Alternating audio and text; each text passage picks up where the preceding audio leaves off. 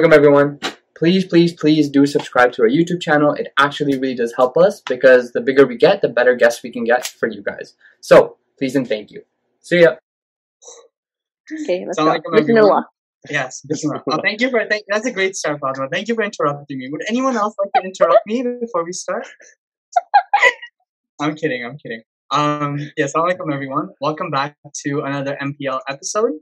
Uh, this episode has been in progress for a little bit of time, and this is going to be focused on sort of the struggles and the journey that we as Muslims face throughout our professional life.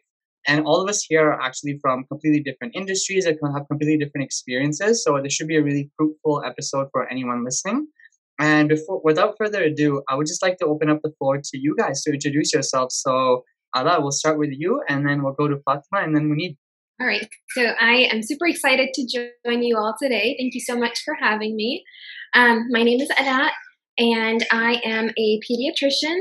Um, I work in the Well Baby Nursery, and I am a mother to two kiddos. I think you can hear one of them now.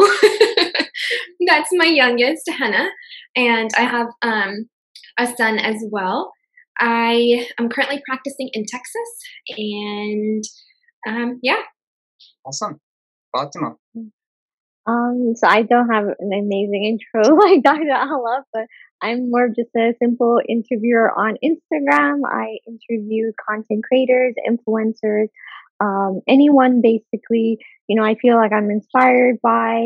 Um, and so, yeah, I interview them and I've had the privilege to interview two of these individuals and inshallah, Dr. Alaa is my next victim. So I can't wait. And I'm really happy and excited to be here. I'd like to say that. I think I can introduce Munib. Um, he's an iPhone user, and that's it. iPhones are better than Androids. And anyways, my name is Munib. Uh, thank you so much for having me. This is awesome. I love this little group thing we have going on.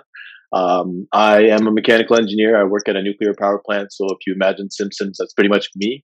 Um, and uh, yeah, that's that's that's that's all. Uh, oh, and I do TikToks. Yeah. awesome. Nice. Mm. Um, people are already, I hope, familiar with me. Um, I'm just one of the co-hosts of MPL, and I'm excited to have this episode. I know for me, going through like my own business school journey, there was a lot of things that I struggled with, and there was a lot of things that I know Muslims in my program struggle with a lot. So I'm really curious to hear about, you know, the experiences that Alaa has in medicine, of Munib has in engineering, and Fatima, the experiences she has with different content creators and whatever they have been through as Muslims. So I'm really, really excited. But before we get into the deep stuff, I do want to keep it a little bit lighthearted in the beginning. And I want to ask and open up the floor to you guys to ask if there's been any like awkward, funny, really like cringy experiences that you've faced, whether it be in school or, you know, whether you're practicing at work or anything like that. So open up the floor to any of you. Whoever wants to jump in, feel free. That's my daughter. It looks Hi, like Hannah. Hold on, guys. all Go good. ahead. All good. You, you can continue. You can continue. Munib, go ahead. Yeah. Oh, what? Yeah, yeah, yeah. Wait, wait. Fatima sorry. disappeared too. What's what's I'm so on? sorry. I'm so sorry. I'm sorry. I'm back. Uh, no, I'm kidding. Um, all right, let's just start off. So, um, usually, um, I think it was Ramadan, maybe, maybe not. But um, and this wasn't. This was in the work field, not as an engineer, but this was just in one of my retail jobs. Uh, it was Future Shop, if you remember what Future Shop is. Um, so, anyways, I usually just like quickly make wudu, and then the prayer time, I would go into like the um the lunchroom, whatever we had, and then I would pray. Right, so. I started praying, and it was Asr time, I believe. So I'm praying Asr, and um, it's around like 7:30. So this guy has done his shift. So someone walks in, and usually I hate when people walk in because it's just weird, right? So this guy walks in, and um, I think I'm doing sajda, like I'm on the floor, and he grabs his jacket and he's like, Munib. And I'm like, shoot, I can't reply to him. And he's like, Munib. and he's like, Munib, are you okay? And I'm like, I can't really respond right now. So I like, I try to like speed up my prayer because like I'm, pretty much almost done. And he's like, Munib. And he runs out the change room. He's like, guys, I don't think Munib's okay. so he's calling people. So another coworker comes in, okay, and by this time I'm done my prayer, okay? He's like, Munib, are you okay? And I'm, and I'm like, I think Steven was his name. I'm like, Steven, man, I, I was just praying. I'm perfectly fine. He's like, oh, I saw like the, the towel thing on the floor like your head was on it. So I thought like you weren't feeling well and you were just lying down. And I'm like, no, that's how we pray. I'm totally fine. I'm, I'm sorry you had to see that. But yeah, that was just probably the most awkward um, interaction I had like as a Muslim it was just it was just very like that's unforgettable moment. It was just funniest thing ever. That's But- so It's good. rough out there. Yeah. Retail job is rough to be a Muslim man. Yeah, Yeah, yeah, yeah. But it's funny. It's funny though. They Yeah. respect you most of the time. Yeah. Yeah, yeah. Hilarious. I had I had a really funny um experience actually, but it was at in university. Um, okay, so you guys, you guys don't remember the BlackBerry like time, you know, with the curve and whatnot. Anyways, I remember I was in one of my class. It was a very large class where you know the like in York University the the stairs like basically the seats are like this and then this is the professor. So I, for that one day, decided I'm going to sit closer to the professor, and I had like the Azan like app, and the like the topic of that class was about extreme extremism, like you know extremists. And literally, the timing was incredible, and it was like the azan just went on, and literally was so loud, and I was trying to like turn it off, and it wasn't turning off. And then literally, like the professor like ignored it like for a few seconds, and then he's like, "Guys, whoever it is, can can you please like turn it off?" And I'm like trying so hard, and I'm just like, "Turn it off," and it's not. And then I'm like, and I'm like, "What should I do?" And I'm like, you know, it's as embarrassing as it as may seem, but I have to get out of this class. So literally, imagine this this the stairwell. I'm like literally just going up, and it's like Allah Akbar. I'm like literally going up, and I- as soon as I got out of the class, it finished. And I just, I, I was just like, I ain't going back. Literally, I just waited till like the class was done, and then I went back. It was so Grabbed your stuff. Literally, I didn't grab my stuff. I had to wait till everybody leaves, then uh, let me just come and get it. Because it seemed like as if I, as if like I was, like I didn't do it on purpose. Like it seemed Yeah, like yeah, I yeah. was disrespecting the professor, or because it's easy, right? You can turn it off. But the irony, like it wasn't turning it off, and I was doing everything. I was like putting under like my like legs, or just ev- I tried everything, and it was just bad luck. yeah. Literally, Oh, that was my story. What about you, Doctor? Dr. Alaa. Any Yeah, any experiences? Mine are not as nearly as funny as you guys, but um, I remember it, it was my first med school interview, and like for me, that was a huge, big deal, right? And I was actually seven or eight months pregnant. Like I was like really pregnant, and of course, I didn't want to come in as like the stereotypical like hijab wearing Muslim woman who's pregnant and I tried everything I can to like hide my belly, right? And so I shopped like I went through every single mall trying to find like a suit that would like not show that I was pregnant. And so I thought I did a great job. And I was in line and um someone like from behind me um, comes up to me and was like, "Oh, hey, congratulations! Like, are you expecting?" And of course, like I couldn't, I couldn't say yes. Like this, I was like undercover. Like I really did not want to portray that I was pregnant. And I was like, "No," like with a flat face, like no. And she like turned super red, and she's like starts apologizing, and like my heart is racing. I'm like, what do I do like in this situation? And of course, I was like, okay, like I can't, I can't lie to her. Um, and so like after a minute, I was like, I'm, I'm just kidding. I, yes, I am. and like the this relief like you know I, I could just see it on her face and she was like oh well you know i just wanted to say congratulations and blah blah blah and i was like you know thanks and i was like okay i'm obviously not hiding this well enough um the, the, the rest of the interview went pretty well That's so awkward. Oh my god. Yeah. I guess the moral of the story here for any guys listening, don't comment on women unless you know for a hundred percent fact that they're pregnant. right, right. Yeah. unless she she tells you that's the only way that you can like be be sure Yeah, yeah. yeah. Yeah, that's true. Wait, was I it? think a- with was, anybody, was it a guy? not just guys, but girls too. right yeah because it was it was yeah it was a female who asked me Oh, okay, okay, okay. Yeah. So I feel like even it doesn't have to be guys. I think even girls. I think we should respect people's like privacy in the sense like whether they want to disclose it, whether they don't, whether they're even in that frame of mind. I think people just need to understand that, like you know, unless it's not Right. spoken out, just keep it hush hush. Mhm. right I have that's a a funny story as well. So basically, for my my business school program is a little interesting in that it's it's like a double major, and then the business program starts in the third year. So last year was my third year, and we had like orientation and everything because it's basically like a new program. And for the first two years of my university, I basically like stuck to like my Muslim friends, but in a business environment, like Muslims are very much a minority, and so I had no idea what a pre was. Like I had no idea what it was. And so my friends, my my section mates, they and my classmates basically come up to me. They're like, "Hey, um, the the mentors that we have, they're organizing this pre. Do you want to come?" I'm like, "Oh yeah, they're mentors for our program. So there's no way this can be like you know partying and drinking. It's probably just like board games or whatever." And so I'm like, "Okay, yeah, of course. Like who wouldn't want to go to like a backyard board game night?"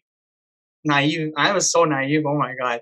So I, I end up there and all I see are people playing like beer pong. And there's like it was so nasty. Like now that I think of COVID, there was like this plastic bag. Imagine like a huge Ziploc bag with like some sort of alcohol in it. And there was like a little faucet where people would go and like slap the bag and then open the faucet and just take a drink.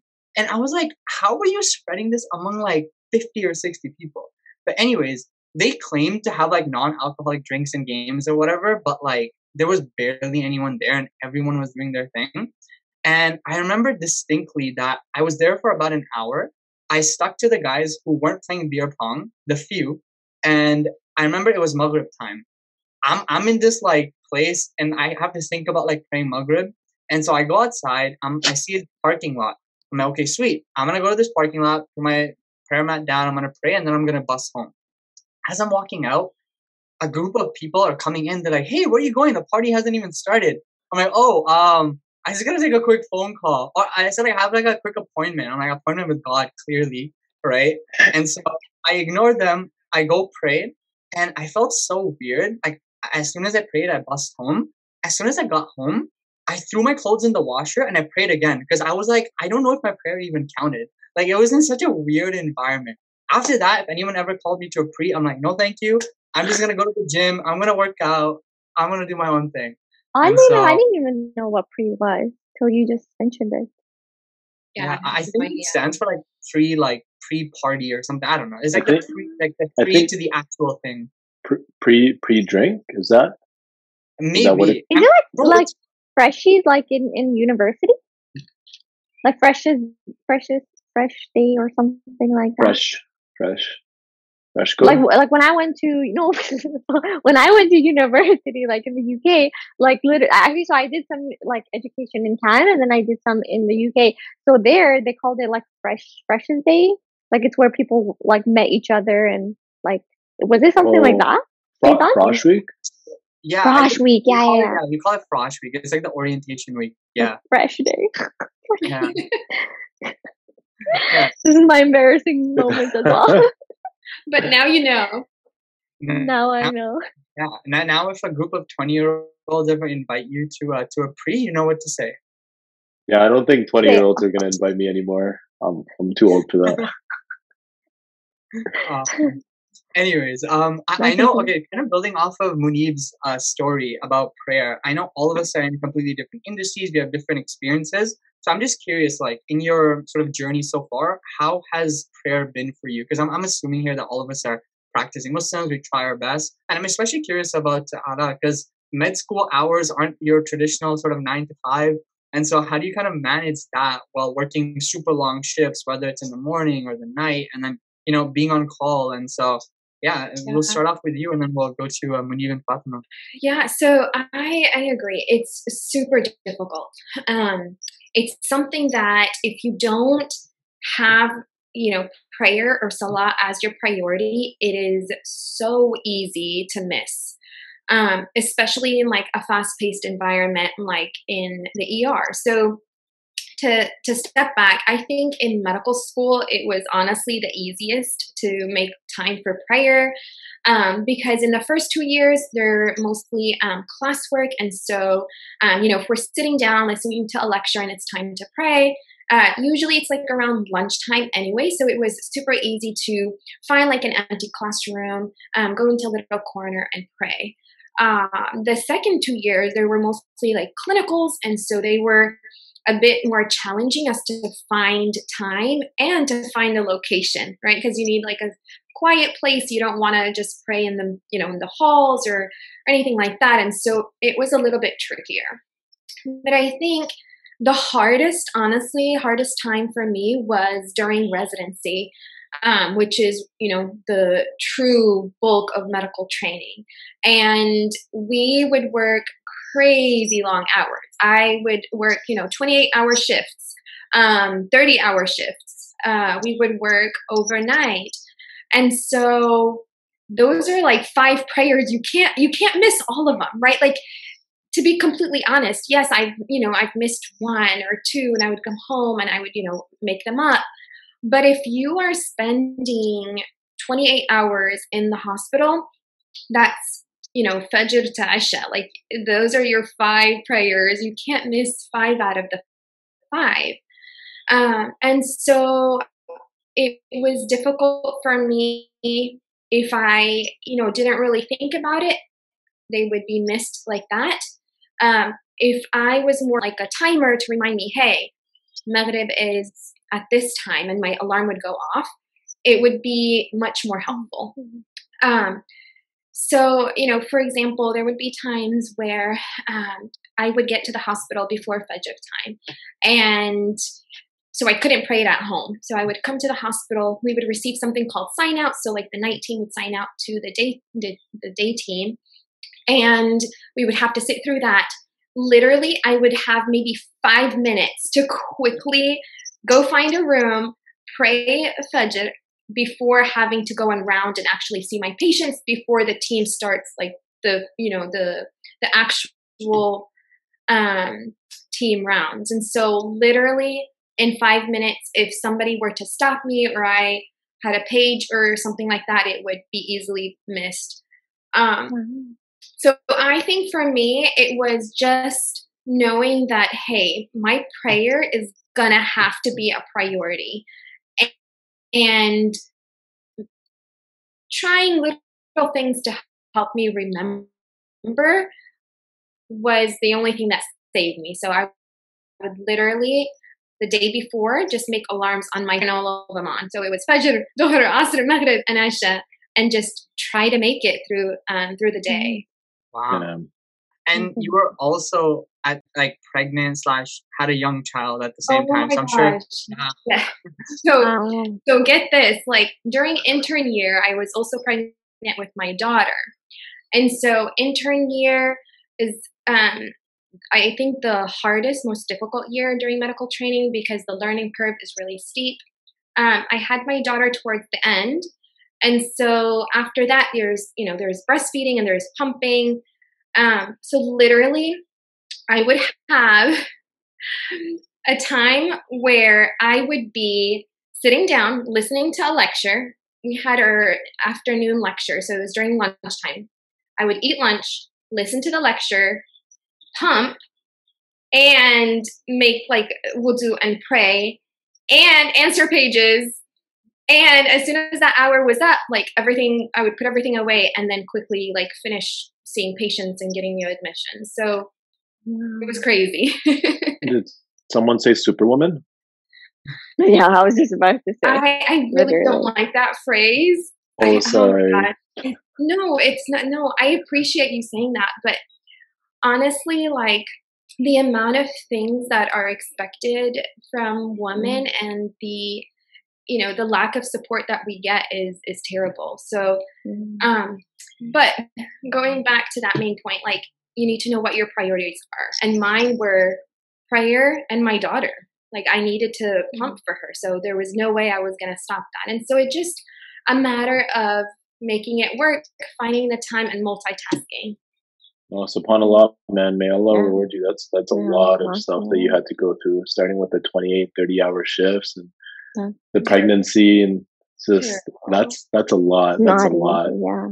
I think I agree with her. Like I think the credit isn't due at all, like where it needs to be. And I think, mm-hmm. you know, like women have it really hard and just you know, what sister said, it's I can only imagine how that feels like for you. Yeah. But, but alhamdulillah, again, you're here now. Sorry, yeah. go ahead. Go ahead. No, I'm mean, you, you, you, have done you've done you've done so much. I'm I'm so proud of you. That's crazy. You know, I, I I love I love seeing Muslims go far in like whatever industry it is. So like I don't know, just hearing that story, it just made me really happy. So just like I'm so proud of you. No, and I I agree with you. I feel like it makes me really happy to see like mashallah like we're so diverse here like our group like we're in so many different fields and to see like each one of us inshallah like be a leader in our field i mean that's that's beautiful yeah yeah i agree he was nodding beautiful. along like he's gonna be the head cast of the simpsons that is like new maybe know. Maybe The simpsons yeah uh, make a Toronto make a Toronto version of the Simpsons and I'll be, I'll be the host. Yeah. I'm Wendy. Let's stick with you. How's prayer been for you? At uh, we talk, talked a little bit about retail, um, and yeah, at the mission. But how was it at your like engineering job? So, oh, so I'll start off with uni, and then I'll hop over to to engineering. Honestly, with uni, like alhamdulillah, I'm so blessed to have a prayer room there, and the prayer room had a wudu room. So like sometimes it's hard to like you know find a place to make wudu, but this had two in one, and honestly, it was the easiest thing ever. You would go make your prayers, and it was only like two minutes from all our all my lecture classes. Just well, all my classes, just because UOIT is a pretty small university, like it's not huge, and like all my lectures were pretty much in the same hall or like another hall, so it, it was not difficult at all. Like Alhamdulillah, I was very happy with that. Moving on to engineering, when I first got into the field, um, I used to work at one location. So we have two locations. One's in Darlington and one's in Pickering. Uh, when I used to work at Darlington, the hours are not too long, like the regular hours we have. It's seven to two thirty. So if I want to pray Dhuhr, I can come home and pray usually. But sometimes Dhuhr ends a little earlier, so I would kind of find a place to pray.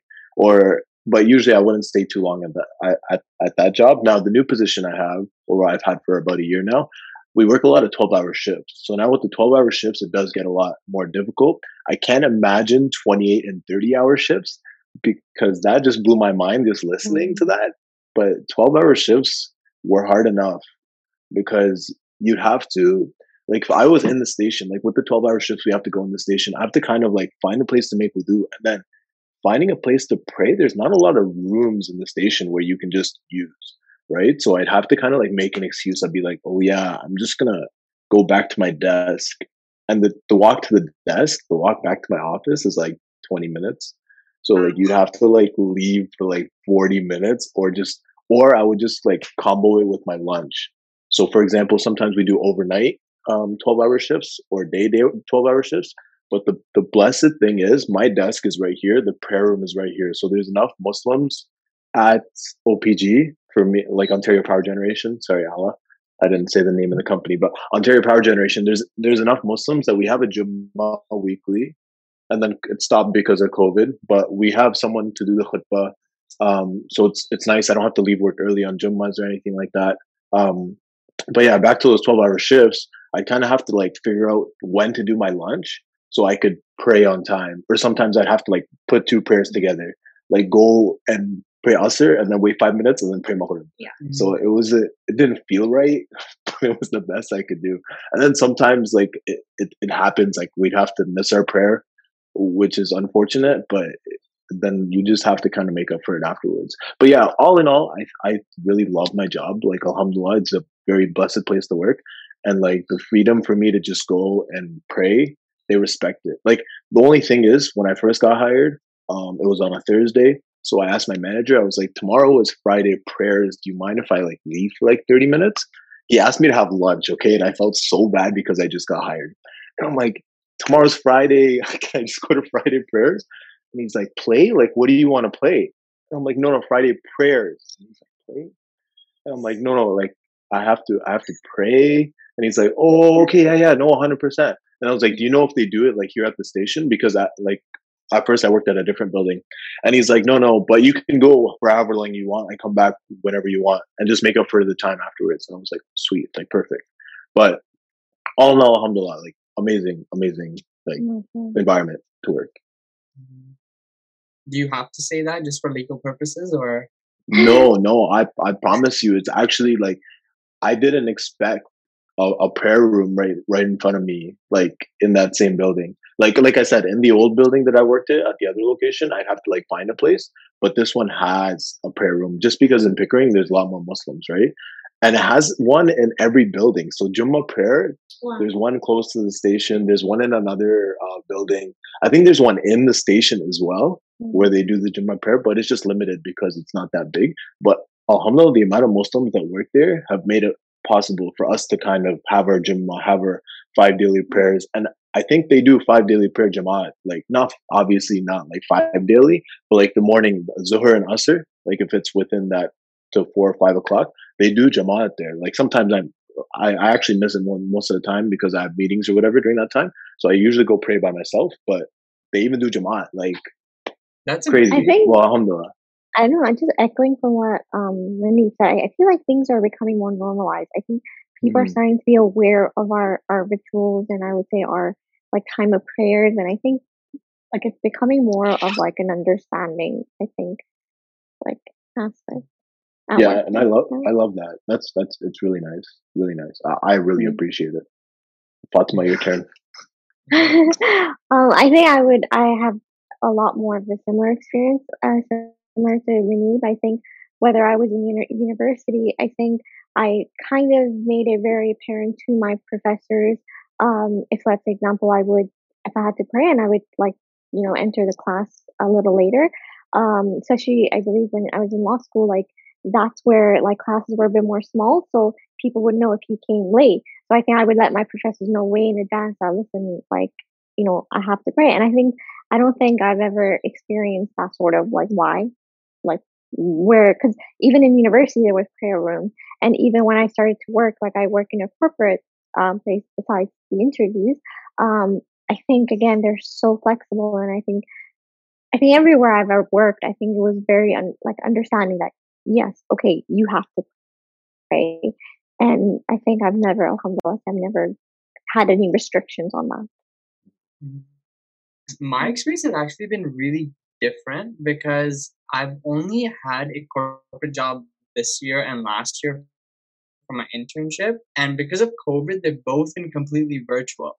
And so I actually haven't fully experienced what it would be like. And like Friday, you know, kind of like a half day, kind of not a half day. So I haven't actually experienced that. But uh, I, I do know that last year when uh, the masjids and stuff were, were open here, it's just a right. thing um, in Ontario.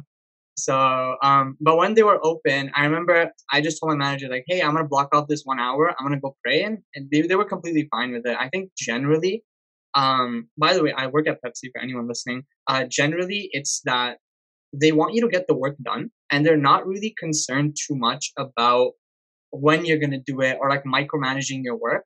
Obviously, if you have meetings, you might have to like shift things around here and there, or maybe go to a later Juma or an earlier Juma, whatever. But I think generally to your point, they, they've been pretty accepting of it. And I, and I think now that we're probably moving into more of like a flexible work environment, not Alaa, because you're still gonna have to be like doing your own thing uh, as a doctor, but for corporate sort of uh, roles, um, there's probably gonna be more flexibility in terms of like work from home and whatnot. And I do think a lot of Muslims, especially, are probably gonna capitalize on working from home on Fridays, which will make their you know Juma days easier and whatnot. because mm. everyone sort of had to do that. And so I'm sure a lot of places will probably be more um, flexible. flexible and kind of caring towards that sort of thing. So, yeah. Inshallah, hopefully. Yeah, I do think though, yeah. you know, it's it's really promising and it's really nice to hear all of that. But then I think it it then it's it's upon us to take the initiative of you know letting them know and actually again making it a priority and then now it's upon us right? Like literally we don't have like any more excuses yeah. everybody's been so understanding so i think i think um you know dr Alaa said it really well. I think it's your it's up to you whether you want to make this a priority because i think people are flexible but they need to know whether that's something you're devoted to. So i think i agree with you. I think it's all falls on us not on the company not on anyone. It's it's on us.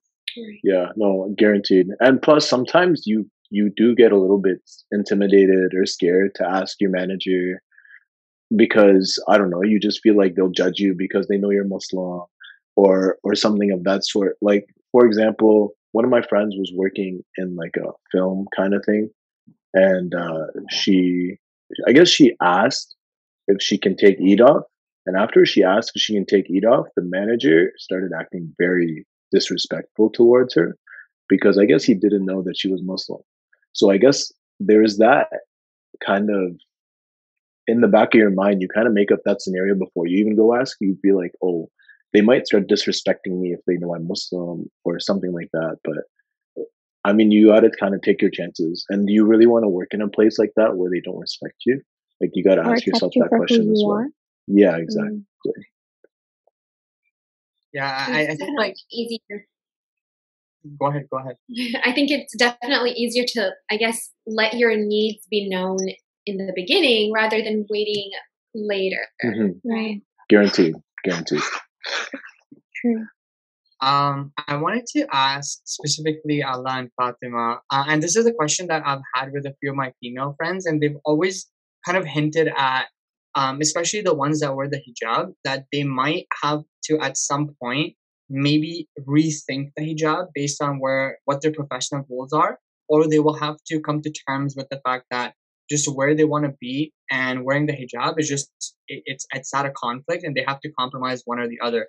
So i'm curious when you were doing those 28 hour shifts and having children and kind of being not that word that you don't like um but basically being superwoman um did, did that thought ever come to your mind um that you know me as a hijab wearing future doctor like where i want to go? Right. You know am i gonna have to sacrifice so, at some point I think, it, you know, I wanted to bring up a point. I'll definitely answer your question. But before I do, I don't know if you guys heard about something in psychology called like the spotlight effect, where you think everybody's looking at you. Like, mm. do you ever have those moments where like you're in a room or you're in a meeting or whatever and you just you think like there's literally a spotlight on you right like yeah. you are under this light and everybody's watching you and seeing everything that you're doing. So it's actually a thing. And uh, for me, I think the hijab like multiplied that. Like this like literal piece of cloth. I thought that, you know, it created some sort of like mega light that people will notice me and then therefore anything that I do, people will see and it just it makes you so self conscious. Mm-hmm. Um, but I wrote about this um, on my like Instagram posts, and eh, because I, I do think it's a real thing where it's all in our heads and not on our heads, right? Like these are thoughts that we come up with, and it causes us to be fearful. It causes us to uh, not leap at like different opportunities um, it makes us, you know, really self critical. Um, and in most of the time, nobody's really judging us and nobody's really like looking at us or watching every move. Yeah. Um, so that was something I had to kind of sit down and say, all right, these are all my thoughts. None of this is actual like facts um, there is no spotlight over my head. Like this hijab does not automatically like say, "Hey, look at me." And once I was able to like remove those thoughts, I found it easier to uh, just be myself and to go after what I want, especially like leadership roles. Um, so that that was something that I that I had to learn. Um, the thing is, Alhamdulillah, I think I've been blessed where I really don't think the hijab um, in medicine was a hindrance. Um, I still was able to do everything that I wanted to. Um, you know, I was still able to participate in everything. Um, yes, there were times where like it was physically in the way. So, like for example, like during um, her surgery rotations, where everything has to be sterile. Um, we need to wash like in a certain way. We need to wash our hands and our arms, like all the way up to our elbows. Um, like our um, neck has to be, you know, exposed and certain things like that. Um, it, it was difficult, like trying to navigate through this whole scrubbing in process. But there are always solutions to many of our issues and many of those problems. And so, again, it has to be up to the individual to take it upon themselves to be like, okay, I see this as a potential problem. How am I going to expose my arms um, and wash in front of people? Or, you know, what am I going to do? And there was a solution. I would find out the times of the surgeries that I was supposed to scrub into. I'd get there like 20 minutes earlier. I'll be the only one at the sink. So I'll wash, you know, normally. And then once you go into the sterile room, you put on your gown and now you are fully covered. Um, when it came to like the the you know covering your hair, I would just put one of those nets. Um, or there's there were other things that we used to like you know put over hijabs and stuff, but there were solutions to everything. And so, alhamdulillah, I don't think that it was a hindrance. Um, I think mostly they were just thoughts that I was telling myself that it was going to be a hindrance. Um, and just, you know, small issues that we had to find solutions for. But I think it may be different in the corporate world. I think it, it may even be harder, I think, in the corporate world kind of going off of what Alaa was talking about in terms of, you know, the hijab in medicine specifically wasn't necessarily, I guess, a hindrance. But for Fatima, for yourself specifically, do you think that, you know, if one day you do decide to put it on, that, you know, it might serve as, you know, some sort of barrier to whatever your long term goal is? Or have you seen, you know, your friends or your relatives or your coworkers even who do wear the hijab, have they seen um, any sort of like any of these um, barriers? So I think uh, I would say this it's mixed reviews. Um, I think I've seen coworkers at my workplace um, that are doing who wear hijab and are doing way better than me. So and and I don't wear hijab, so I don't think when if you don't wear hijab as if that's a certain advantage. I don't think or or or disadvantage. I feel like in terms of I don't know. I think like in terms of racism, you could be a massive target for sure. Um, but then again, if they find out you are a Muslim and you don't wear hijab, that's also your target. So, so I think, um, like my mother wears a hijab and she's a teacher's assistant. Um, there's times where she has experienced racism and there's times where people have been wonderful to her.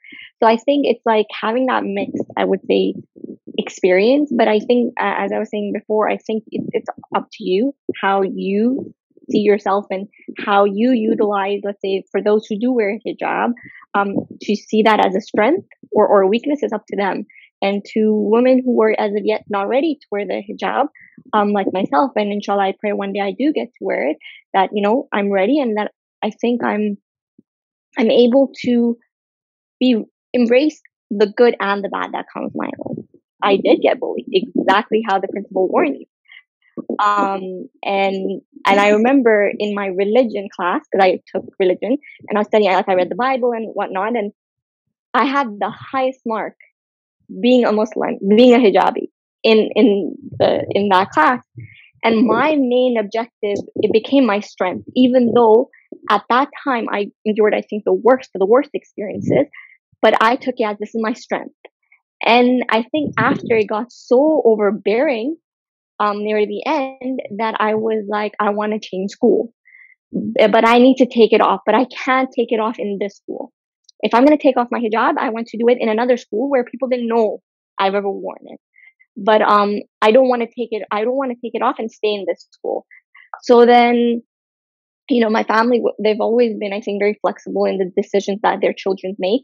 So I decided to take it off. But one of the reasons why I took it off was because I felt like I wasn't, as if my intentions of wearing it wasn't wasn't pure as if I wore it because I got influenced by the friends and family friends I was hanging around, where it should have been a more personal journey for me and between me and God, and not because, let's say, I liked, you know, this this group of girls and they were wearing it. It should have been no, I should have worn it. So I always pray one day I can come back to that cycle of of being passionate and wanting to wear it, and then I am successful at it this time. So inshallah, I think it's it's up to us whether we want to make it our strength or, or, or a weakness. But I give kudos to my mother, to you, sister, and to everyone who do wear it because it is tough, no doubt. But I think we just simply need to realize that I think it's it's up to us to kind of pave the path for many people. That is so beautiful, Fatima, and thank you so much for sharing something so um, personal. And I I really do think that you know it's our personal journey and there there are so many things that you know and experiences that we go through that you know shape who we are and you know and, and, and how we got here. But um i think your journey was you know you know difficult but it, it was also really beautiful to hear um, from you knowing that there were lots to overcome and and and you know you're able to gain insight as to you know how you felt during that time and coming to terms with like what your intentions were and what your intentions are now and you know and plans for the future. I, I, I just think it's really really beautiful. But i give you kudos like honestly sister like like i i i know how difficult it is because i've i've had my I, I would say one year of experience um, so I know when girls out there who say it's tough, I know it. Um, no, sorry. You know, I think, you know, hijab is just a visual, quick representation, right? Like you see someone wearing hijab, you know she's Muslim. I think that's what it is. Like that, there's a lot more to it, of course, mm-hmm. but like for the most part, it's just a quick visual representation of you being a Muslim. And that's what it is, right? But I mean, what about the guys? Like, guys don't wear the hijab, yet they, you know, you still show and portray yourself as Muslim in many different ways. And so, hijab is just one way you can show that you are a Muslim, but there are so many other ways. Um, and so, like you said, I mean, you make it known um, to others by, you know, your, you know, the way you talk, mm. the way you walk, the way you interact, your name. There's so many other ways that you know you can show people that you're a Muslim, and um, and that's beautiful. So I and the guys too, like they have to show um, themselves as Muslim, and they don't wear the hijab. And you know, one thing I want to say to all those all those women who don't wear hijab and who you know are Muslims, I understand their backlash as well because a lot of people presume that because you don't wear the hijab as if you're less of a Muslim or as if you're not that great of a human being. But I feel like, again, what you said, I think it's all about your actions and who you are as a person. That's the first and foremost thing, one thing we need to tick off. And then, of course, I feel like, you know, I feel like it's so important to wear the hijab and I'm, I'm pro it, but I feel like you need to wear it with the intention that is, this is, this is something that's between me and God. And it shouldn't be something that I should now feel that, okay, like as if I'm above, let's say, you know, someone who isn't wearing one.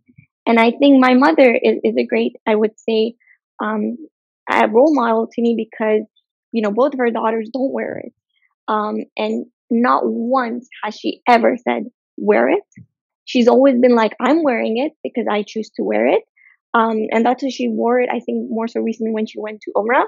And then she started wearing it and she's like, I had my journey and I, I found like my, I would say decision like to be like okay i want to wear it just like i did and you shouldn't feel like you're less of, of, of a muslim just again what sister said your actions and, and your speech and, and your behavior and how you treat people that should say that should speak louder than than anything else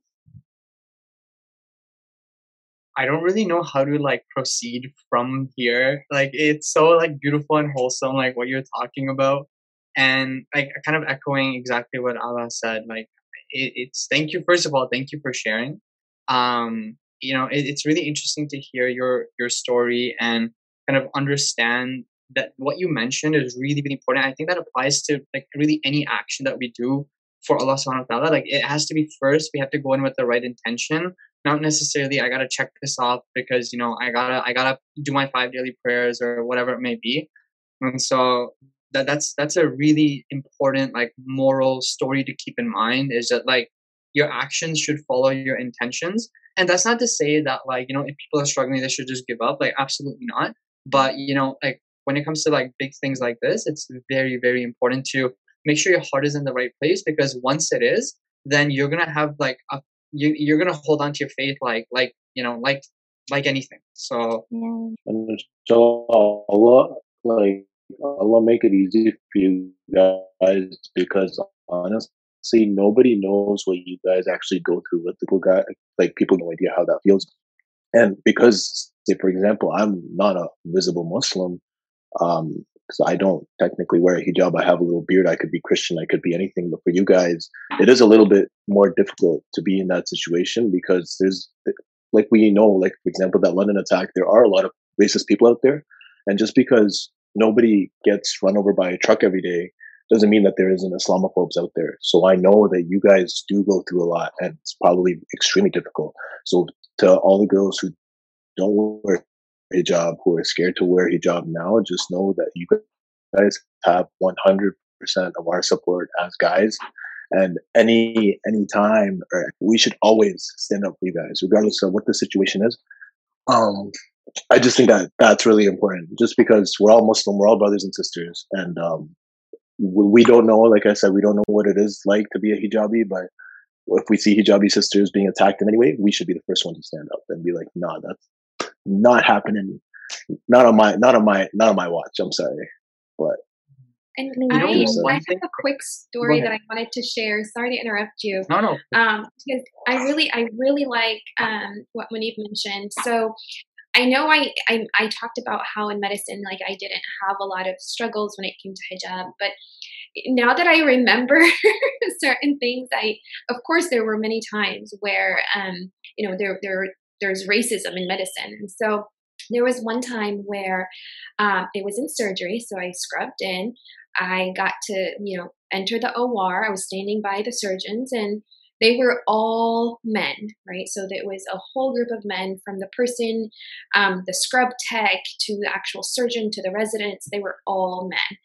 And here I am, a Muslim woman, right, standing in the middle of them. And um, one of the scrub techs um, started like saying really racist remarks, and I was still a medical student. Um, so in medicine, there's hierarchy, and so being a medical student, you are like the lowest um, in the hierarchy, and so he started um, making really inappropriate racist remarks, and here I am, the med student, like I couldn't really say anything.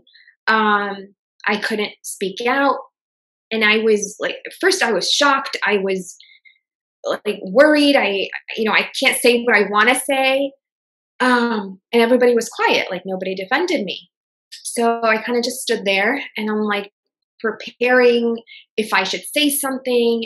Should I make it, a, you know, professional or should I just let it all out? Should I talk back? Should I remain calm? And he, he you know, he's he's going. And finally, um, one of the guys who later turned out to be Muslim, I know, stopped him in his tracks. And he was a, um, a surgery resident. So he was higher up on the hierarchy. He wasn't the top surgeon, but he was he was higher than than I am. And he told him, "You need to stop." And um, he was really firm, and he literally just said that, and, and the guy did stop. Um, so and and I was like, oh my god, thank you so. Like I, I didn't say this because of course I still didn't talk, but like deep down I was like, wow, thank you so much for standing up for me. Um, but it, but it goes to show you that you know we all have to support one another hijab wearing, non hijab wearing, Muslim guy, Muslim woman. Like we all really need to stand up for one another. And it goes to show you that once we go higher up on the ladder, it's easier to do that. So, had that surgeon, that top surgeon, was someone more decent, um, or if he was Muslim, or if he was again just even even non-Muslim, but if he was a more proper human being, he would have made that guy stop. He would have told him, leave my OR room. Like, he would have been more supportive. But, and I was like, you know what? Maybe one day I'm going to be in your spot so that if it happens, like when he said, not on my watch. So I, you know, I, I do think that we need to help one another and we need to go into positions of leadership, no matter what field we're in, so that we have the the role, the position, the power to stop those things mm-hmm. from happening. I agree. 100%. And, and I think we need to together change the narrative how people look at us. I think that's important as well because I think just recently I was looking at um I think was there is Ahmed, he was saying that in, in media and portrayed as as all nasty things. And I think we as a community speak up and change the narrative our, of our own stories and say we're not those people that you, yes. you know portray us. That's not who we are. And I think the only way we could do that, and echoing from what Munib said and what you said, sister, is we need to have each other's back. That we need to support one another because I feel like sometimes I feel like we are within our own communities there's so many differences and we're each other's enemies.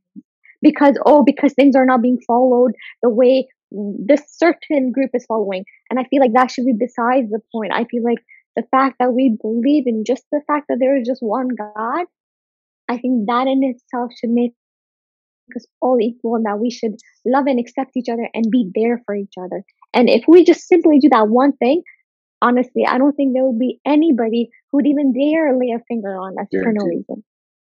Agreed. Hmm. I agree 100%.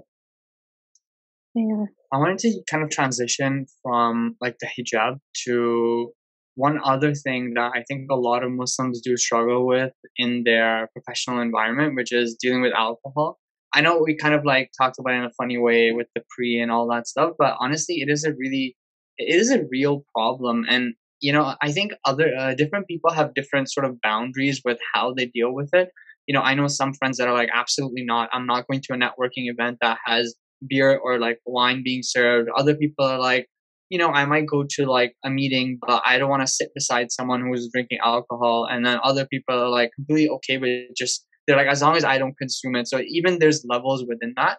So i'm just curious to hear you know because we are all from different industries what your experiences have been like with coworkers who you know normalize the drinking culture and you know everything really outside of work is just like drink and forget about your problems.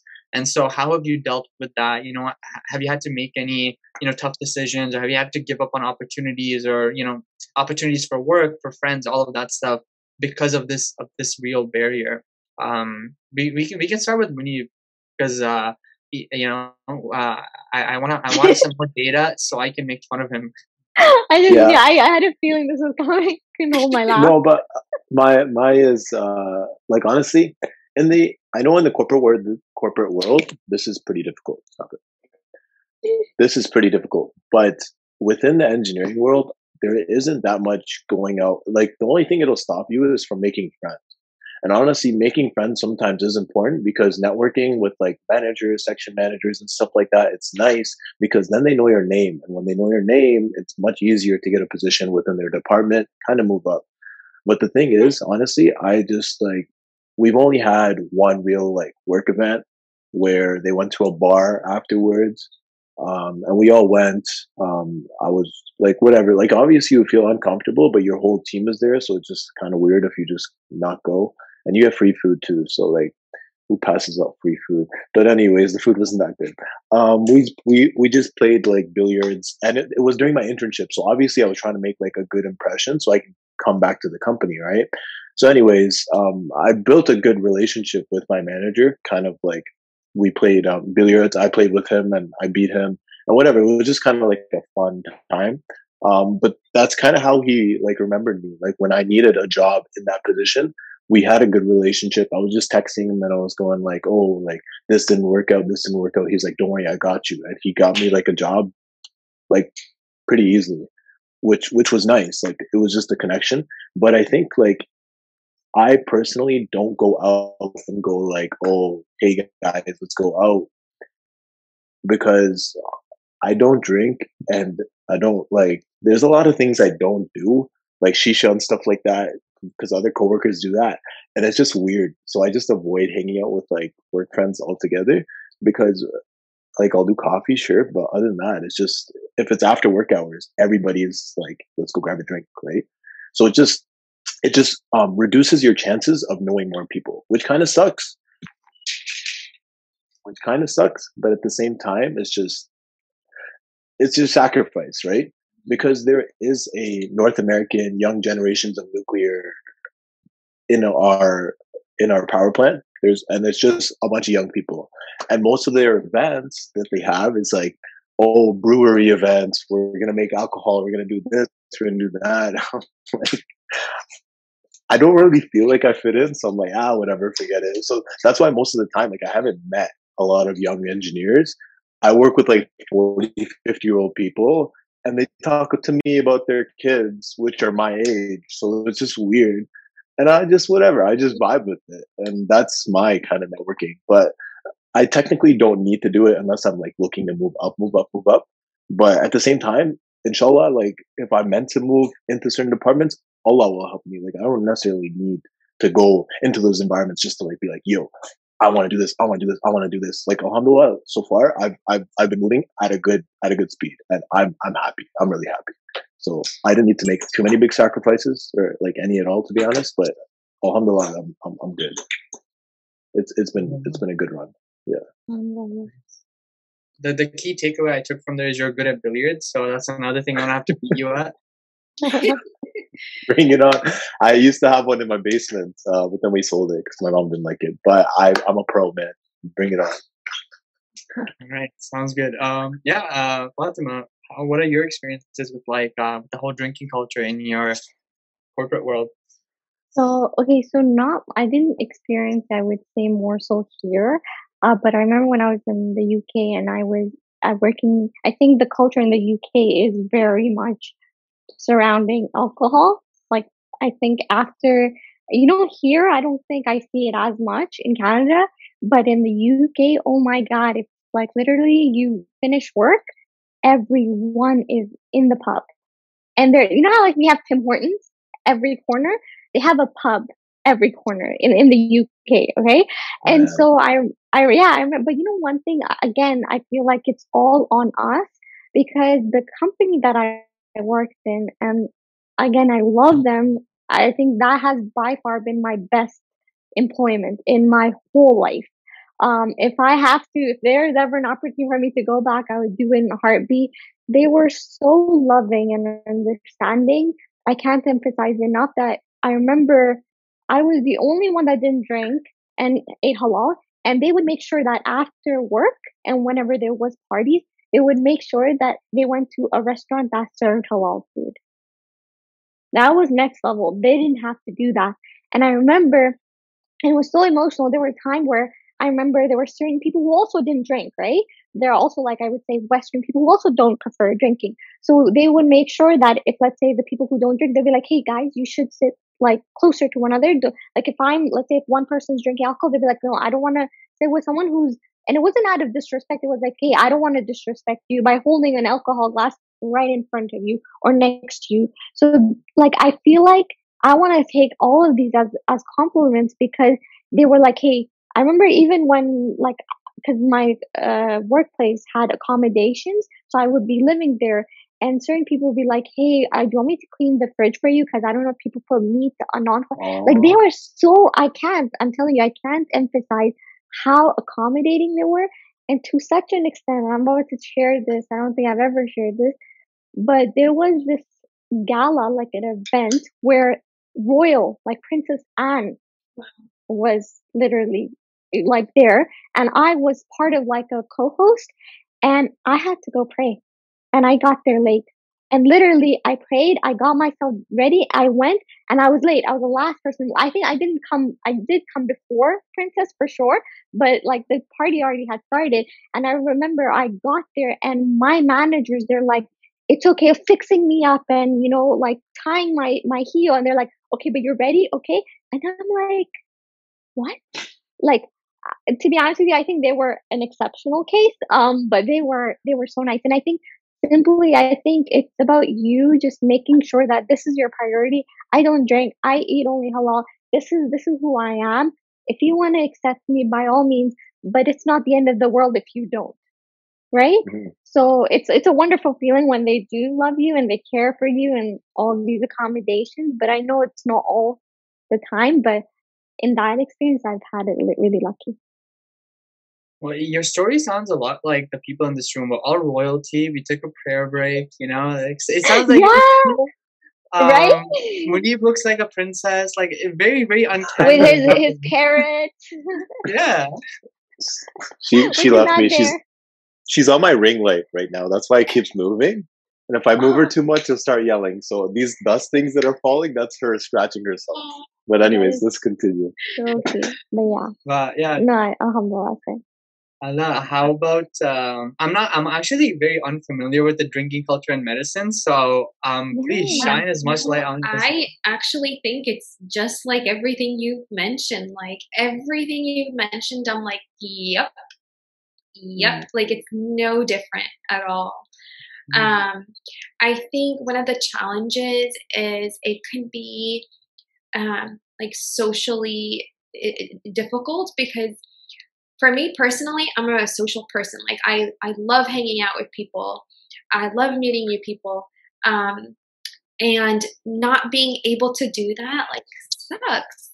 You know, when you want to go out and have fun, but you're you know you're not comfortable going in, in you know a certain place um, so it could be isolating i think that that was the most difficult part where i want to go out and meet everybody and, and form relationships like y'all were saying but i couldn't really do that like it was limited.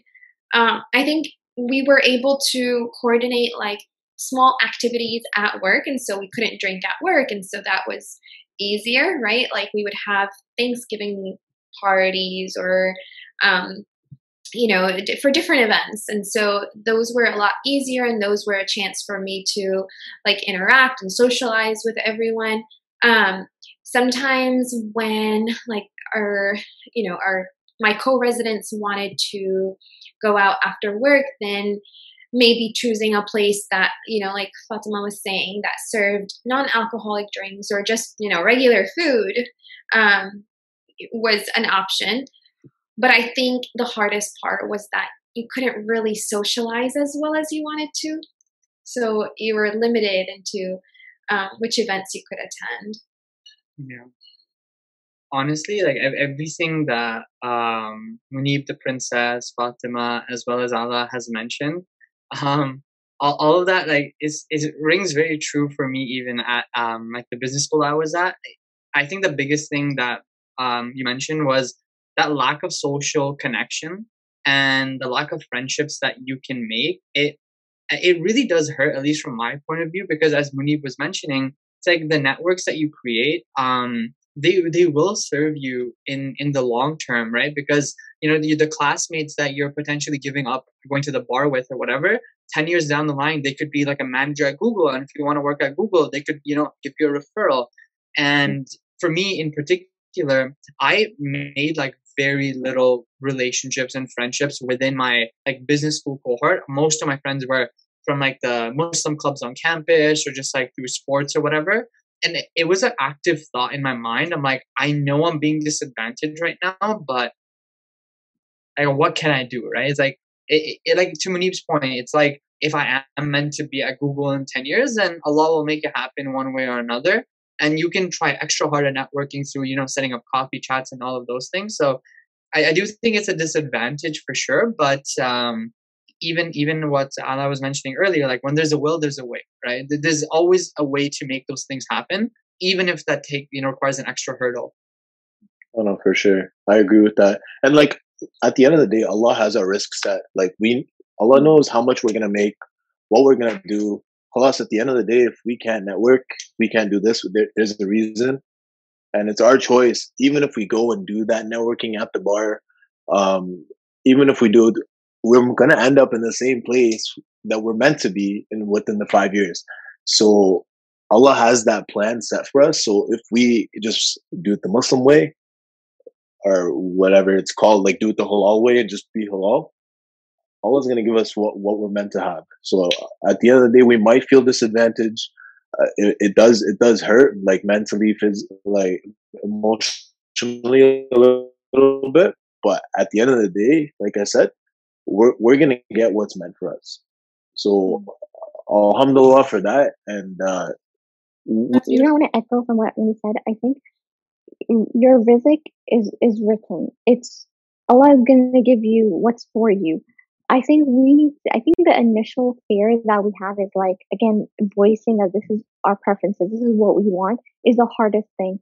But when you mm-hmm. do, you have the there's times where either you'll be away from people that who shouldn't have even been in your company or presence, or sometimes by chance or luck, you meet people who are the most understanding. So I think either way, it's like win-win because you distance from people who don't accept you for who you are, or sometimes you end up meeting people who are like, yeah, it's cool, it's normal, let's accommodate you because it's your religious preferences.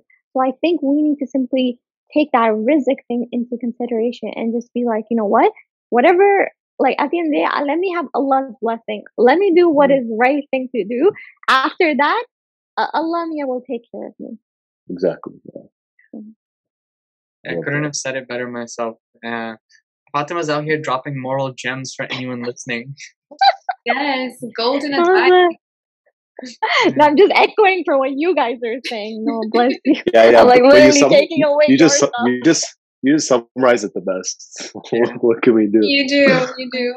Um, what I'm hearing is thank you, Faizan. You're very eloquent in, in what you're saying. So that's what I'm hearing. I don't know. But. no, you oh, no, but I have to give it to Faizan. I don't know if I ever I don't know if I've ever shared this, so I don't know, maybe out of topic. But I have to stay with him, like in terms of him organizing things and organizing all of these meetings or even the interviews he organized for me for the, you know his group of friends, he is the most professional person. I have to give him for sure. Sting. this guy I knew it. Couldn't have me. Couldn't let me have one. Huh? Not even. Not even for like five seconds. Not even five seconds. I didn't see anything. I didn't okay, say anything. Okay. You guys, okay. this, is, this is fun bro like you, you know you know that um phrase like a picture speaks like a thousand words i could literally crop you and you would be a meme as when you were reacting to what fatima was saying but yeah. there's a, I feel like I don't know, sister, but I feel like there's a, a bro romance. There's this tension and this I, love. I definitely feel it, but I'm just like staying quiet. Yeah, but I, I, yeah. Let them have their moment. Yeah it's okay. When I see you, I'll bully you. In per- I only bully people I like. So. Oh, oh, what a compliment! Thank you. My my my my heart is just beating for so you. So, what? Bro. You not like us? I don't know you guys. Well, we'll let it slide. We'll let that slide. oh shoot! I just shot myself in the. Talk about losing networking. I know, right? no, no, no. When you, you're, you're if you're ever in Texas, there's one person you don't want to meet. Alaa.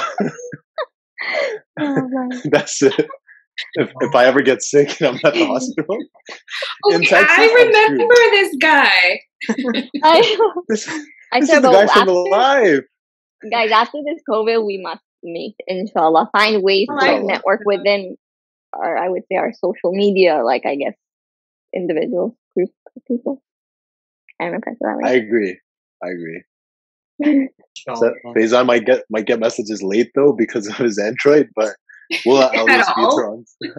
If he doesn't I respond, was waiting for the- or so, If I his was waiting phone doesn't randomly rules. turn off, but or maybe for Inshallah. Raif, you can send him an iPhone as a gift. That's true. That's I mean, I would Yeah. happily accept that. I feel like because yeah, but if he knows how to use it, no, but I feel like because Munib is roasting him the most, he should gift it. Mm. Hey man, you, you keep talking about like Allah has the rizq set and all that. So, bro, looks like you have more money than I do. So it could be, uh, you know. for you. no, definitely not. I'm just I'm just a broke broke kid. Yeah. Okay. Okay. Anyways, let's continue with this podcast before I get myself in debt. Okay. The, the last thing, honestly, um, I love the banter. By the way, um, the last thing I wanted to ask, and we've sort of already hit upon this, but you know, if there's anything that you would like to add or mention, feel free. I just wanted to kind of ask a more like generic question in general. What are some sacrifices that you think, you know, your Muslim identity as well as some of the moral boundaries that we have to adhere to? What are some of those sacrifices that you've had to make along the way? Um, you know, for better or for worse. I, I don't want to say for worse because you know, uh, we as Muslims we shouldn't we shouldn't think like being a Muslim is a disadvantage to to us. But um, yeah, I'm just curious, like you know, whether that be you know not attending. You know, we talked about the lack of social life and making friends, but if there's anything else that you would like to hit on within you know medicine, engineering, the corporate world, feel free. I know. And, Well, and you, if I- Yeah, there's. I think there's a hadith, and I don't want to, you know, say it word for word. I don't know it word for word, but the meaning of it is that I think there will be a time where holding on to your faith will be as if you're holding on to like a piece of like hot coal or something like that. And God forbid, forgive me if I'm if I'm saying it incorrectly, but along those lines.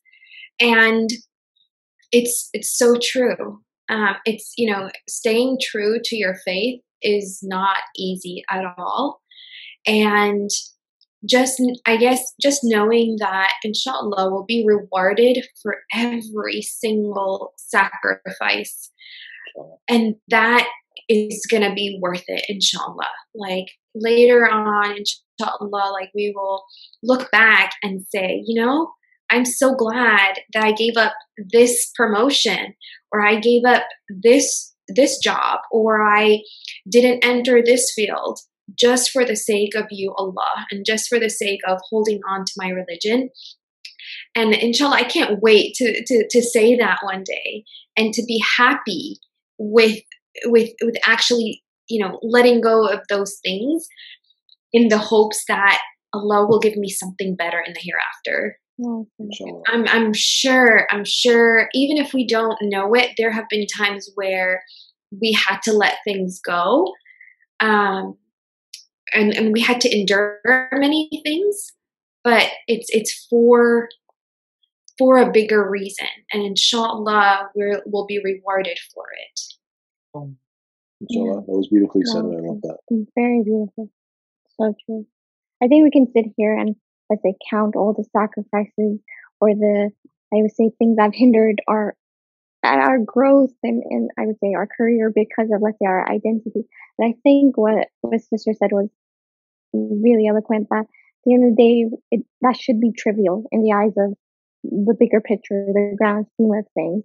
And I think no sacrifice is is, is I would say enough in, in in like I would say as big as what we're going to be rewarded at the end, right? So if anything, we should be like, okay, good riddance, because at least like in, in in front of God, at least at least my ticket is slowly, slowly booking its way to like you know to heaven. I hope so, inshallah. Like you know, Inshallah. Inshallah. yeah, Yeah, I think we should honestly just alhamdulillah for all the sacrifices. Like alhamdulillah, Yeah. this didn't work out. Alhamdulillah, like pretty much. Um, my new favorite quote is alhamdulillah for everything, Mm. and it's just anything that happens, there's a reason for it. Mm. So you're just, it's just meant to happen. So Mhm. if you sacrifice so and so for so and so for so and so, you were meant to do that because there is something better in store, whether it's in this dunya or the next. We will receive it, and then we won't we won't know until we get to that point, and then we'll be like, "Damn, Allah bless me." You know what I mean?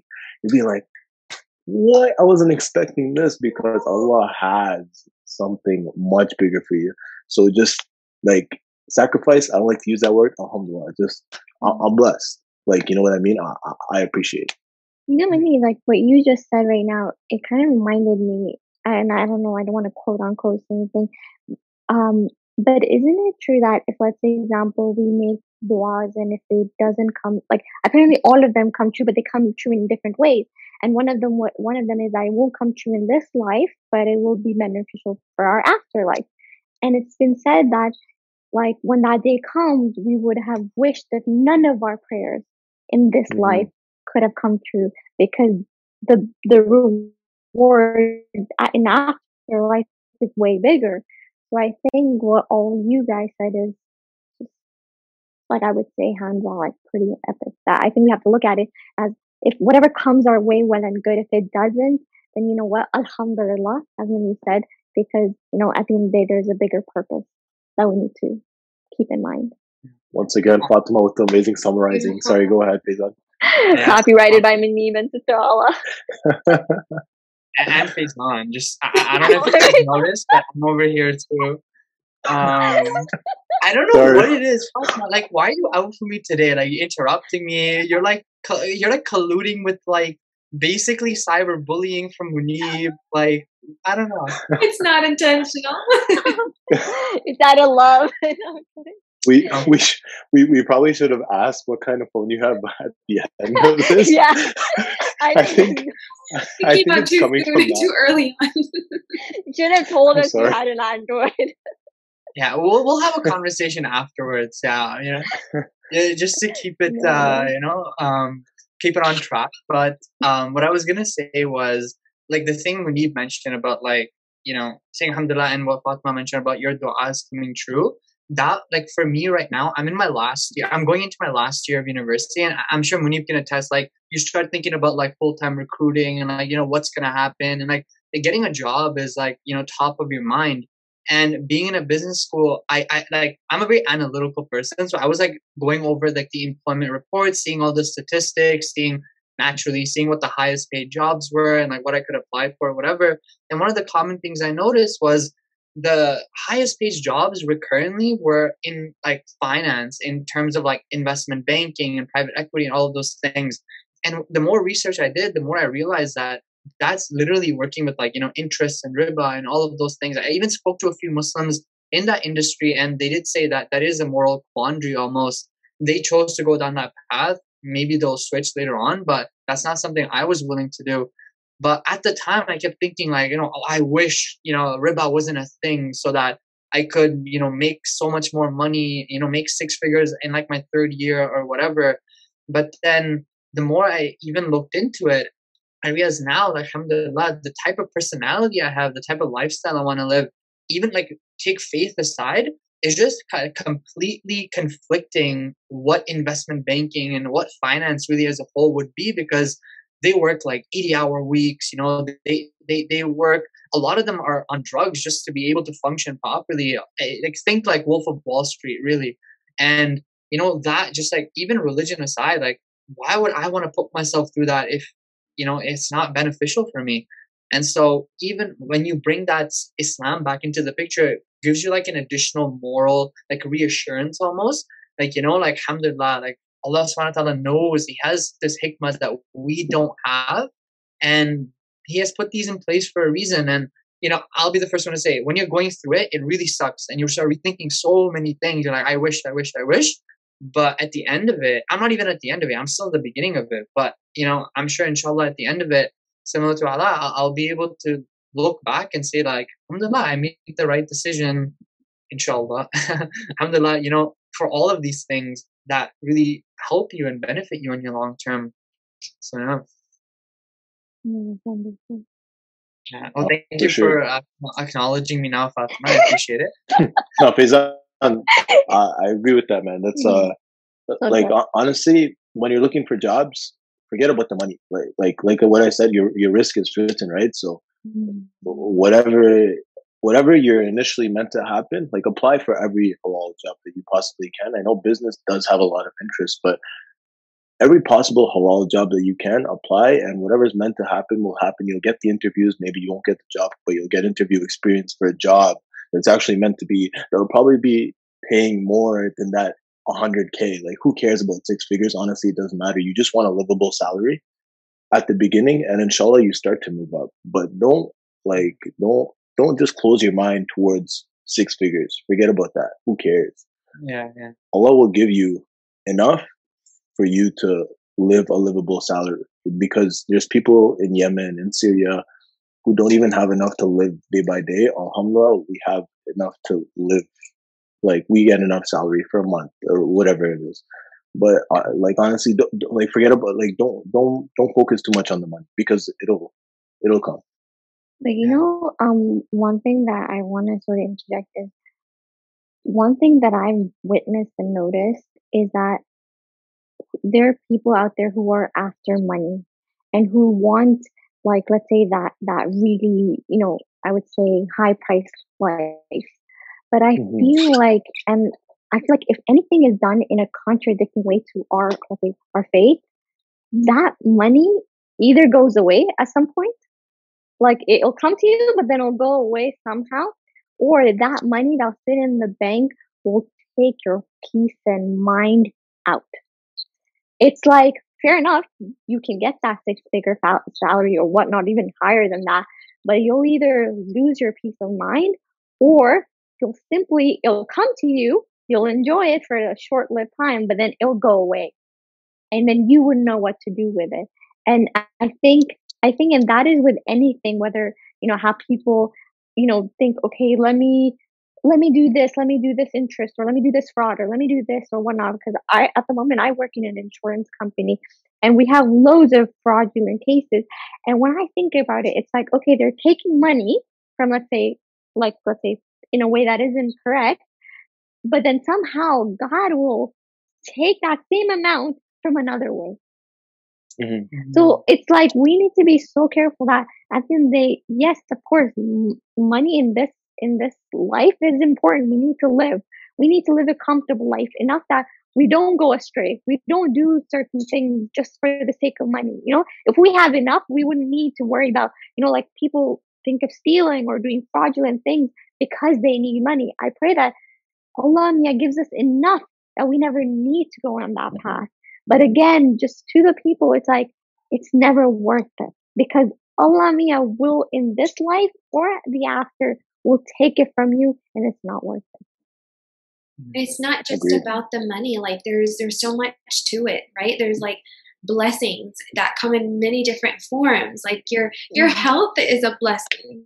So what are you going to do with all that money if you know, God forbid, like you're you're not able, you know, your health is is you know is not where it needs to be, or um, you know, even like this pandemic, like has really shown us that Allah has power. Of course, we know that Allah has power over everything, but it really showed us that, like, hey, if Allah wants to stop everything, He can, right? Like the whole world shut down and we couldn't travel, right? So, like, even if I have how much in the bank, like, I, I couldn't use that money to go anywhere, right? Like, it's, it's amazing to me how, yes, you could have all of that, but you need the barakah you need allah's blessings. You need the health. You need you know the just the mental peace of mind and you know family and loved one. There's so much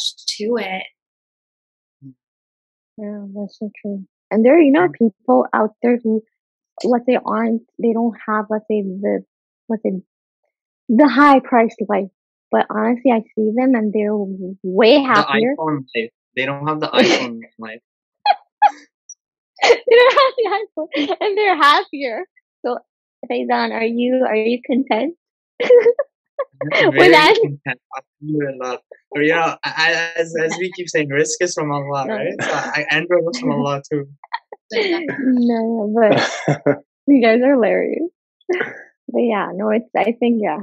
In in short, I think we just need to be more I think content is also contentment is, is such a big thing. I feel like like I pray that we all you know one thing also though guys and I wanna say this it was in my head.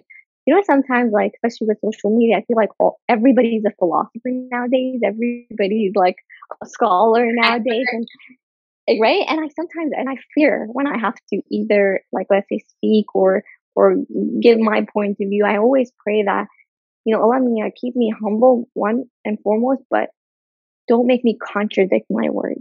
Don't ever put me in a position where i contradict my words or i contradict what i've said. So i think we i think irrespective of anything we just simply need to be more careful and self-aware that whatever we put out there I pray that we're strong enough to to preach it as well. You know, so that is also I think the biggest thing in, in, in my head. I guess uh, I, I we're we're kind of nearing the end of this, so I wanted to end it off with an interesting story that I think captures a little bit about you know we keep talking about like rizq and then kind of like believing in Allah's plan. So I remember last year when I was looking for internships, I applied to this one company and I, am based in Toronto, but the company was in Ottawa. So for reference, for Alaa, that's like six to eight hours away. And this was in the middle of the weekday. And the interview, I remember vividly, I remember the story. It was on a Thursday. And I had classes later that evening. And I had, I, I was like, I don't drive. My parents are living in a different city because I'm in a different city for school. Like, how am I supposed to get to Ottawa. It's eight hours away, and I got to come back the same night just so I can make class the next day. And I reached out to them. I'm like, hey, like, is there any way we can? This is before COVID, by the way. I'm like, is there any way we can do this like interview? It was a first rounder too. It was like, can we do this online, virtual? Like, you know, just like if we progress later, like I'll be happy to come down to. Oh no, I'd be happy to come down to Ottawa, but you know, um, but for the first round, and they're like, no, unfortunately, we can't. It is what it is. I that fair. I guess it's not meant to be. I'm, I'm two days later, I got an interview with Pepsi where I'm at right now for the exact same day on that Thursday. And I got that interview, but here's where I, you should probably question my choices and my priorities.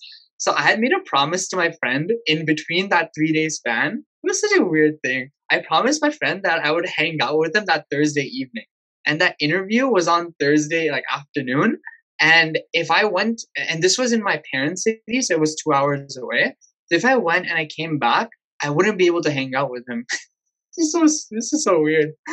And so I I emailed them and I'm like, hey, is there any chance that we could do this interview online?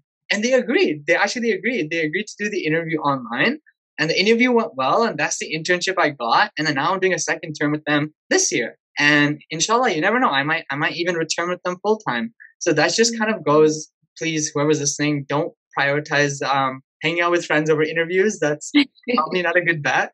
But in general, you know, um, things are just meant to be. And you know, if if you let one thing go, this wasn't like a haram job or anything. It just happened to be that it didn't work out. But you know, there are certain things that are meant for you in life, and there are certain things that aren't meant for you in life. And sometimes they're both going to be equally accessible. And somehow the one that's meant for you and the one that's better is just gonna end up making its way in your life and for the better, honestly. Well, I, I got that. that pretty good. Yeah. That's good. I guess with that we can end it. Unless uh, I'll open up the floor if anyone has any last minute, um, you know, moral gems, Fatima, or any advice or anything like that that they would like to share. Feel free. Um, but yeah, they're just gonna I'm gonna let them go first, and then I'm just gonna say exactly and then she's and then she's just gonna copy what we say and then say it better. That's all I've been um, doing this whole time. Yeah, whatever. Uh, I just have one quick piece of advice for everybody who watches this: don't get an Android. I was not expecting. I wasn't either. I think it's only really motivating. that's that's oh, that's a, that's about it. Um, but no, this is this is this is great, great talks. Honestly, um, uh, I mm. guess the take backs um, from the end of this is uh, you got like you got rizq. Um, stand up for our Muslim sisters or Muslim brothers, whoever it is. Um, and the third thing I forgot But um, honestly, don't make money your number one mindset. You know what I'm saying? Money is not important. Those are the three takebacks that I got. So that's just a summary of our of our talk. If you're only watching the last five minutes of of this podcast, but uh, yeah, Fatima, on to you. Not gonna let sister go first and then take. Oh, sorry. Best for last, obviously. Okay, so I I think I want to add on. You know, stay true to yourself and your beliefs. Uh, figure out what your priorities are. Like, sit down with yourself and you know list them out. Um, just as you would like list out your goals, list out your priorities, and you know, and and then go for it with Alaa. You know, as long as you're pleasing to Him and you're you're doing everything and you're striving to improve yourself, then inshallah you'll be rewarded for it. From what Munib and Sister Allah and what Faizan said stealing everything of theirs. No, but in in all honesty, there's one thing that I I I live by, and I and I wish all all the people who are struggling, let's say, or have struggled in their life because of their identity. I pray that they realize that you know there's a verse in, in, the Quran that says, "With every hardship comes ease," and it's been said twice. You know, there's one thing that all four of us can make we can all make promises to one another. We can make promises to our parents and they can make it to us. But we can easily break them. But something that is promised by Allah subhanahu wa ta'ala, that is not something that we should take lightly. So if any time, for any reason, if you are bestowed upon hardship, know that there will be ease. And though at that moment it may not seem like it, it may seem like, nope, this is it. I don't think it can get any worse or I don't think I can endure it. I think I'm done.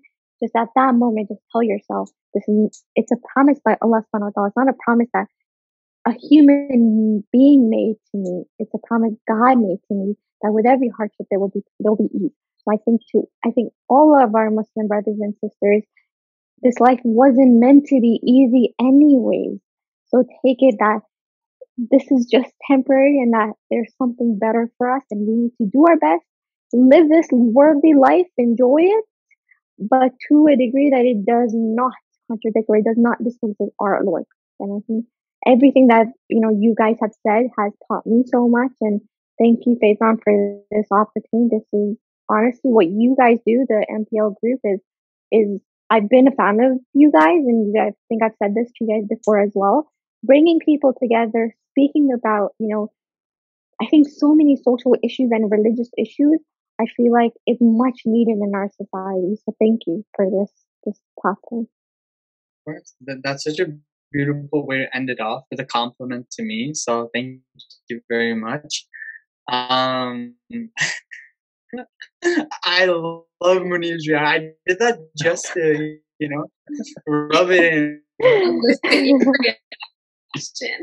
yeah, really. I just want to um, shout out everyone who's here. You know, Alaa has a really amazing blog, and she posts very regularly talking about her life as a as a doctor and some of the struggles, personal, professional, family. So, if that's something that interests you, any future doctor potential doctors, do check out her blog. Uh, Fatima has an amazing, consistent uh, interview thing going on on Instagram where she does, I think, two uh, two every week, Saturday and Sundays. So if you like MPL, you're definitely gonna like you know the interviews Fatima does. And Munib, um, I I don't want to say anything, but uh, he does also have a personal blog, and uh, you might recognize it from TikTok. He does you know funny sometimes in, uh, informational kind of videos, but it's mostly just funny. Kind of puts a smile on your it's face. Mostly funny. And uh, yeah, so all three of these beautiful individuals have you know their own way of giving back through the social media world. So please do check out um, their platforms and follow them if that's something that benefits you. And uh, yeah, I guess with that we'll call it. And again, jazakallah to each and every single one of you for being on here. I personally learned a lot from just the three of you, and I have no doubt that anyone who's listening to this is going to learn a lot. And so, thank you very much for being part of this. Thanks so much for having us, man. Thank that was you for amazing. having us. Of course. Thank you. All right. I guess, uh, assalamu alaikum, and we'll see you in the next one. Assalamu alaikum. Walaikum Oh, salam. welcome. Take care, guys. Nice meeting y'all. Bye.